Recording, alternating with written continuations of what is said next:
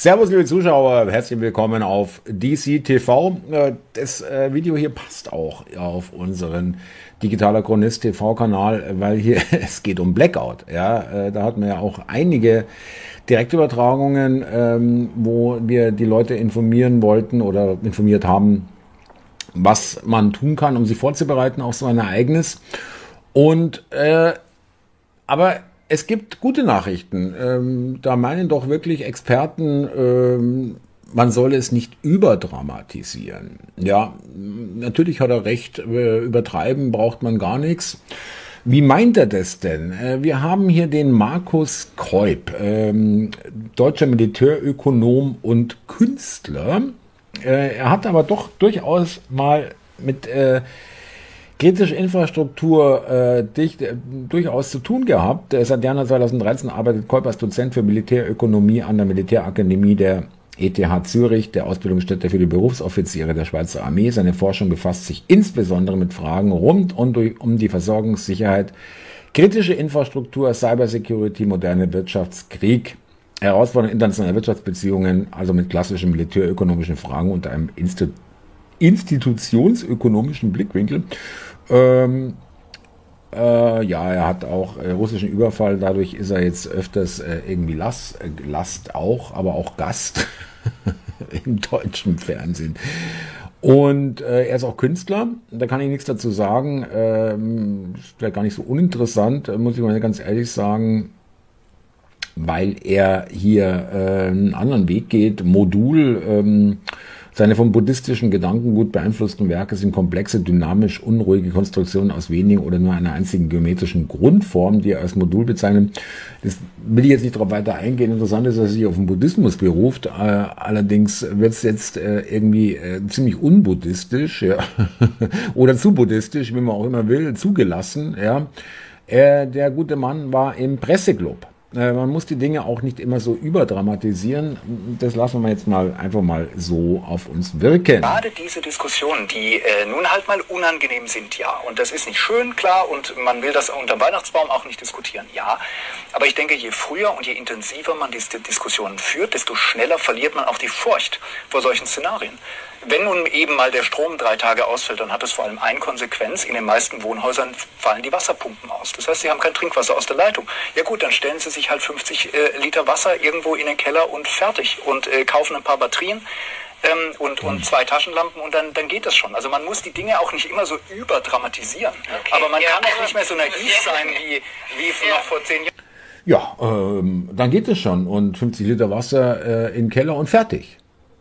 Ja, also ich glaube, Empathie ist die Fähigkeit, sich in andere Leute reinzuversetzen. Äh, das ist jetzt nicht die allererste Eigenschaft, die mir bei diesem Menschen einfällt. Ja, also an seinem, an seiner Stellungnahme ist so ziemlich alles, wirklich alles falsch. Ja, äh, nur ein paar Beispiele. Wir haben hier äh, Krisenmanagement, Stromausfall im Krankenhaus. Ja, ähm, das Beispiel ist, äh, am 19. Februar 2019 gegen 14.30 hat ein Baggerfahrer versehentlich 210 kV Hochspannungskabel durchtrennt und Berlin-Köpenick, ist ein ganzer Stadtbezirk, versehentlich vom Stromnetz abgeschnitten. Ähm, neben 32.000 Haushalten und 2.000 Gewerbetreibenden sahen auch sich auch Ärzte und Patienten mit der Problematik konfrontiert. Gut, also ähm, es waren 32 Stunden bis es repariert werden konnte, dieser Stromausfall wieder behoben wurde. Und ähm, es gibt hier also ähm, Intensivstationen auf lebenserhaltende medizinische Systeme, Beatmungsgeräte angewiesen sind. Auch der OP-Betrieb könnte ohne Stromversorgung nicht wie gewohnt weiterlaufen. Schließlich wäre auch die Medikamentenversorgung betroffen. Die Lieferung neuer Medikamente würde ausfallen, während kühlpflichtige Medikamente, insbesondere auch Blutkonserven und Organe ohne Strom nicht ausreichend gekühlt werden könnten. Äh, Notstromversorgung, das ist jetzt das Stichwort. Über meine Versorgung im Blackout weiterhin gewährleisten zu können, müssen Krankenhäuser über eine Notstromversorgung verfügen, die den Betrieb essentieller essentieller Systeme für mindestens 24 Stunden aufrechterhält. Also drei Tage sind bei mir 72 Stunden. Ja, das darf man aber nicht überdramatisieren. Mhm. Äh, Vorschriften, baurechtliche Einzelfallentscheidungen regeln äh, die Notstromversorgung, Krisenmanagement, zentrale Maßnahmen zur Handlungs. Das Problem ist, wird hier auch erkannt, ähm, ob das Funktionspersonal, was äh, die Notstromaggregate auch sozusagen bedient, betreut oder auch äh, generell Krankenhauspersonal, wie kommen die eigentlich beim Blackout zur Arbeit? Ja, das ist äh, die Frage, stellt sich dem Militärökonomen nicht. Ja. Kommunika Kommunikationsfähigkeit genauso beim richtigen Blackout und der sprach bei, davon, ja, äh, funktionieren eben auch keine Netze mehr. Also weder Internet noch Handynetz oder gar Festnetz. Das läuft ja auch mittlerweile weitestgehend übers Internet, die Festnetztelefonie. Notstromaggregat. Was hier übrigens überhaupt nicht erwähnt wird, sind die Küchen, ist die Heizung, ist äh, die, die ähm, Notfallrettung, äh, also Notarzt-Einsatzwagen, die dann auch keinen Sprit mehr haben, wenn kein Strom ist, geht keine Pumpe, geht keine Tankstelle. Äh, so wie bei den anderen, äh, das Personal des jeweiligen Krankenhauses, äh, U-Bahn, Straßenbahn, wahrscheinlich auch Bus werden nicht mehr fahren. Eigenes Auto auch schwierig, äh, wenn der Strom ausgefallen ist, sind auch die alten Ampeln ausgefallen und äh, ob die dann überhaupt noch Muße haben, äh, zum, zur Arbeit zu gehen oder vielleicht, ich will ihnen nichts unterstellen, ja, aber ich würde es auch verstehen, wenn sie sagen, ich bleibe jetzt erstmal bei meiner Familie. 2016 hat Helios äh, in Leisnig äh, angekündigt oder bekannt gegeben, dass sie eine neue Notstromversorgung haben für 250.000 Euro, weil die alte seit, seit 20 Jahren im Betrieb nicht mehr den ähm, gesteigerten Bedarf äh, decken konnte. Das sind 450 Kilowatt und es stellt die Stromversorgung nach 15 Sekunden selbstständig wieder her, wenn die externe Stromquelle versagt. 4500 Liter Heizöl hält die Klinik dazu dauerhaft vor. Dies ermöglicht im Notfall das Krankenhaus für 48 Stunden mit Energie zu versorgen. Also auch keine 72 Stunden. Also stromintensive Bereiche wie die drei Operationssäle, die Intensivstation oder die Kreissäle, aber auch Aufzüge, die Notbeleuchtung, Heizung, Lüftungsanlagen oder die medizinische Gasversorgung funktionieren weiterhin an einwandfrei. Ja, okay. Also da haben sie wenigstens auch an die Heizung gedacht und an die Lüftung. Ähm, woran zum Beispiel hier auch gar nicht äh, gedacht wird oder zumindest nicht erwähnt wird, ist äh, das Essen.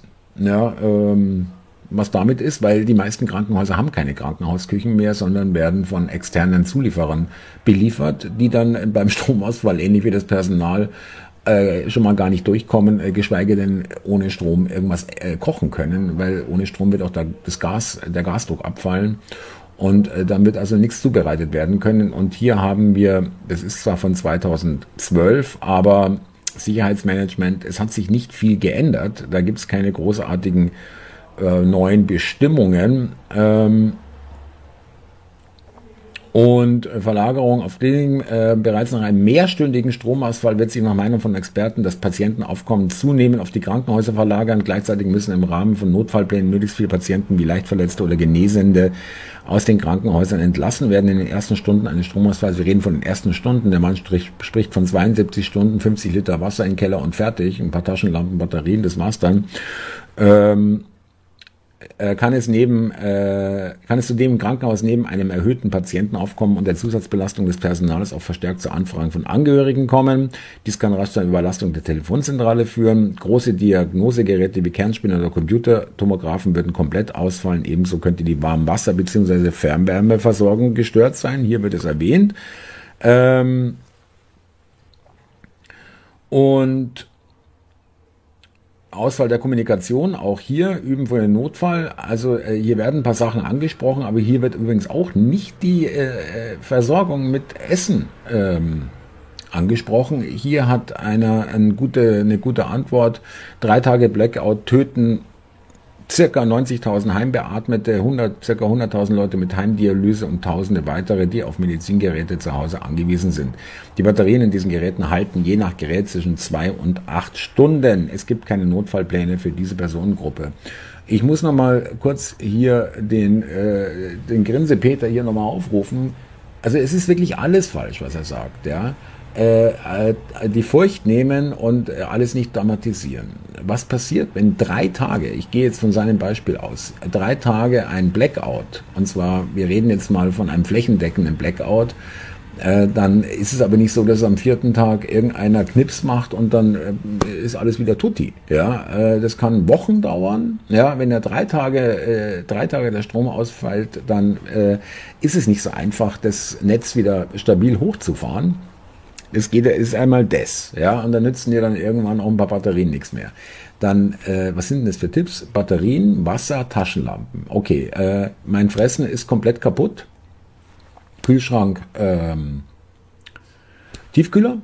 Ich kann mir nichts warm machen. Die Heizung fällt aus. Übrigens äh, komplett falsch. Auch äh, in den Wohnhäusern geht das Wasser nicht mehr. Das stimmt so nicht. Ja, äh, natürlich in, in Hochhäusern ja, aber in äh, hier Häusern wie ein vierstöckiges Haus, in dem ich wohne, ganz oben, da könnte das Wasser noch ankommen, wenn der Druck von den Wasserwerken noch kommt. Hier ist kein, keine Pumpe im Haus verbaut. Für die Beheizung ja, aber nicht fürs Wasser. Ja, ähm, da reicht der Druck, der vom Wasserwerk kommt.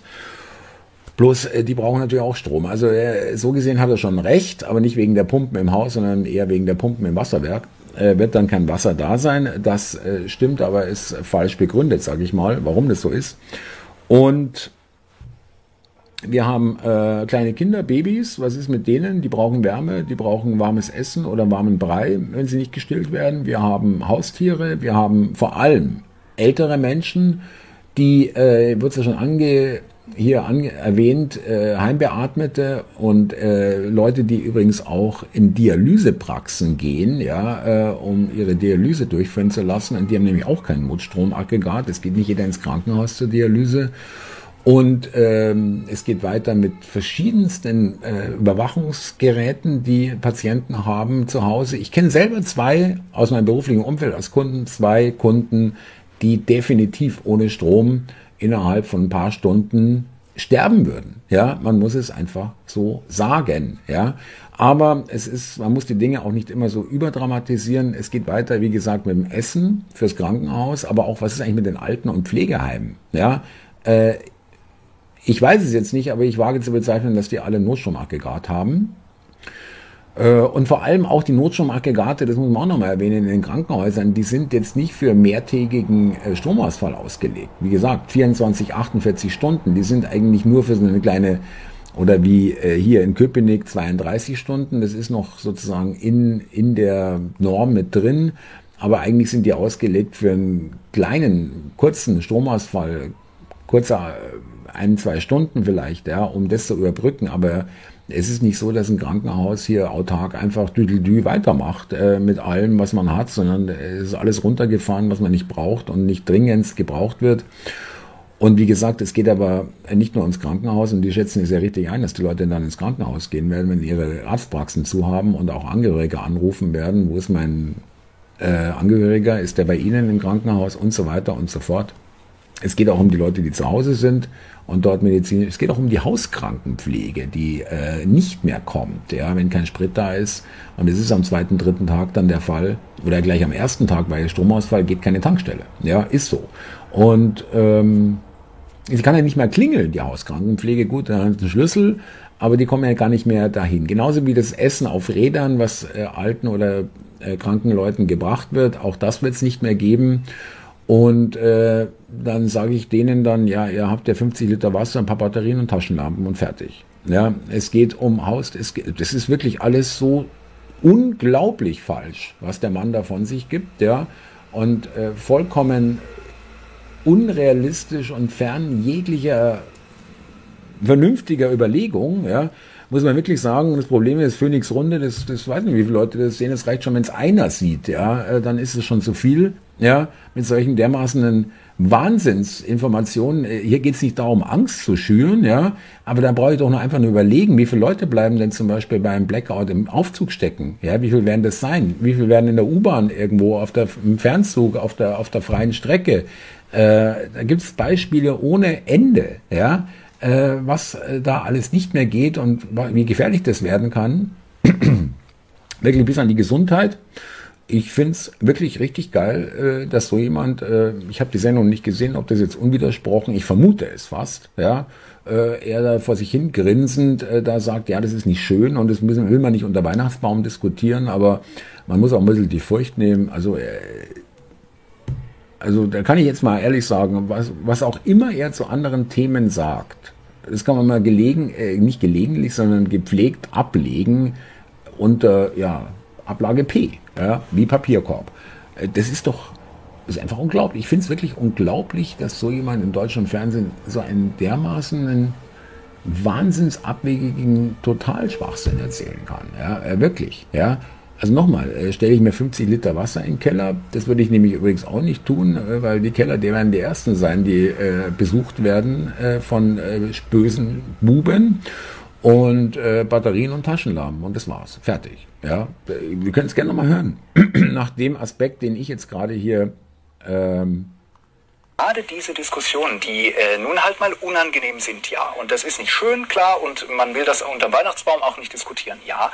Aber ich denke, je früher und je intensiver man diese Diskussionen führt, desto schneller verliert man auch die Furcht vor solchen Szenarien. Wenn nun eben mal der Strom drei Tage ausfällt, dann hat das vor allem eine Konsequenz. In den meisten Wohnhäusern fallen die Wasserpumpen aus. Das heißt, sie haben kein Trinkwasser aus der Leitung. Ja gut, dann stellen sie sich halt 50 äh, Liter Wasser irgendwo in den Keller und fertig und äh, kaufen ein paar Batterien ähm, und, und zwei Taschenlampen und dann, dann geht das schon. Also man muss die Dinge auch nicht immer so überdramatisieren. Okay, aber man ja, kann auch nicht mehr so naiv sein. Also im Blackout äh, kaufe ich mir dann die Batterien und die Taschenlampe oder wie? Äh, äh, kaufen dann Batterien, äh, wird gerne wissen, welcher Laden äh, da noch offen hat und welche Kasse noch funktioniert und welche Beleuchtung da noch funktioniert vom Laden. Wahrscheinlich sind die schon aufgesucht worden dann in der Zwischenzeit und da wirst du dann nur noch leere Regale vorfinden und ein paar, vielleicht ein paar Glassplitter. Ja, in diesem Sinne, Leute, das wird den äh, Mainstream-Zuschauern erzählt.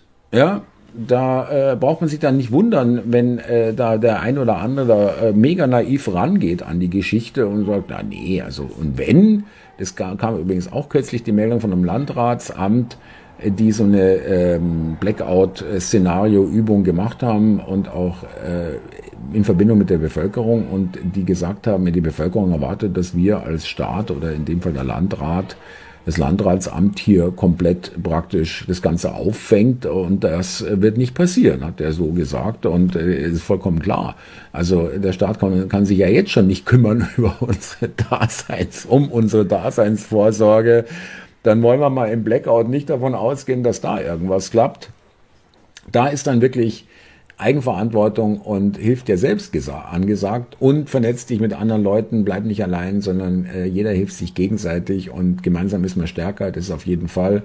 Äh, auch mit den Nachbarn im Haus vielleicht mal. Und noch als letzter Tipp, wirklich, mir keine Angst machen, ich hoffe, dass der Blackout nicht kommt. Ich gehe auch nicht davon aus, dass er kommt, übrigens, ja. Ähm, aber ich will es auch nicht ausschließen und zum Beispiel nochmal, das war ein ganz wichtiges, äh, ein ganz wichtiger Punkt auch in unseren Direktübertragungen, äh, nur ein, einer jetzt als Beispiel Aufzüge. Ja, in, wenn ihr in einem Wohnhaus wohnt, äh, das einen Aufzug hat, würde ich mich mit dem Vermieter oder dem Hausverwalter mal in Verbindung setzen und zu fragen, wer hat denn hier eigentlich irgendwie äh, eine Ahnung, wie dieser Aufzug ähm, sozusagen hoch oder runter zu lassen ist, wenn der Strom ausgefallen ist, damit die Leute aus dem Aufzug kommen, also in die nächste Etage, wo man die Tür öffnen kann und dann rausklettern, rauskrabbeln, wie auch immer. Äh, da gibt's ja, kann man ja mechanisch mit Muskelkraft dann äh, bewegen, die Kabine, äh, wenn kein Strom da ist, aber das, äh, da müsste man wissen, wo der Schlüssel ist, wer den hat und wer das überhaupt sozusagen kann, ja, ob da jemand geschult ist oder sich vielleicht selber auch anbieten, sagen, ich mache das kostenlos, ja.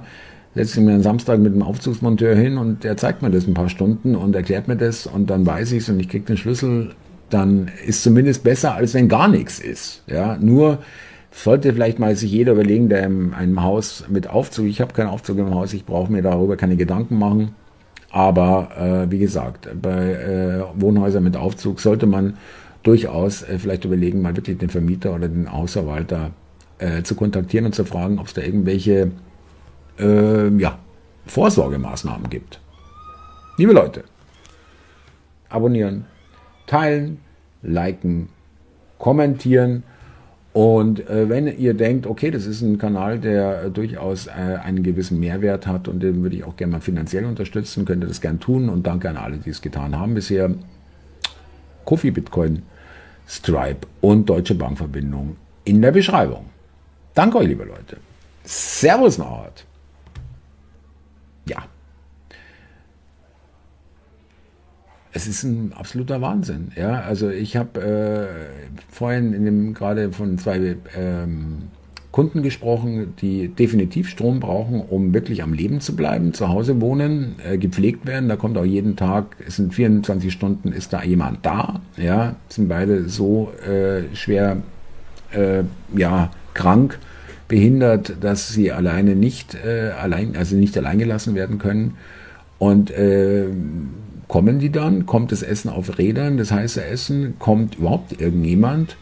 Und äh, geht dann die Sauerstoffmaske noch, die Beatmungsmaske oder irgendwelche Kontrollgeräte, die äh, die Körperfunktionen überwachen?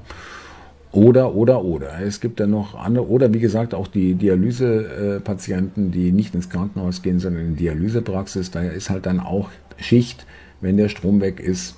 Und die können nicht warten, bis äh, irgendwann mal wieder der Blackout vorbei ist. Äh, also wir reden hier wirklich über, und das äh, ist, nicht dramatisierend, das ist einfach Realität. Da braucht man eins und eins zusammenzählen. Das hat nichts mit Drama zu tun, das ist einfach nackte Realität die aber hier äh, schön weggelächelt wird äh, von unserem Grinsepeter. In diesem Sinne macht das gut.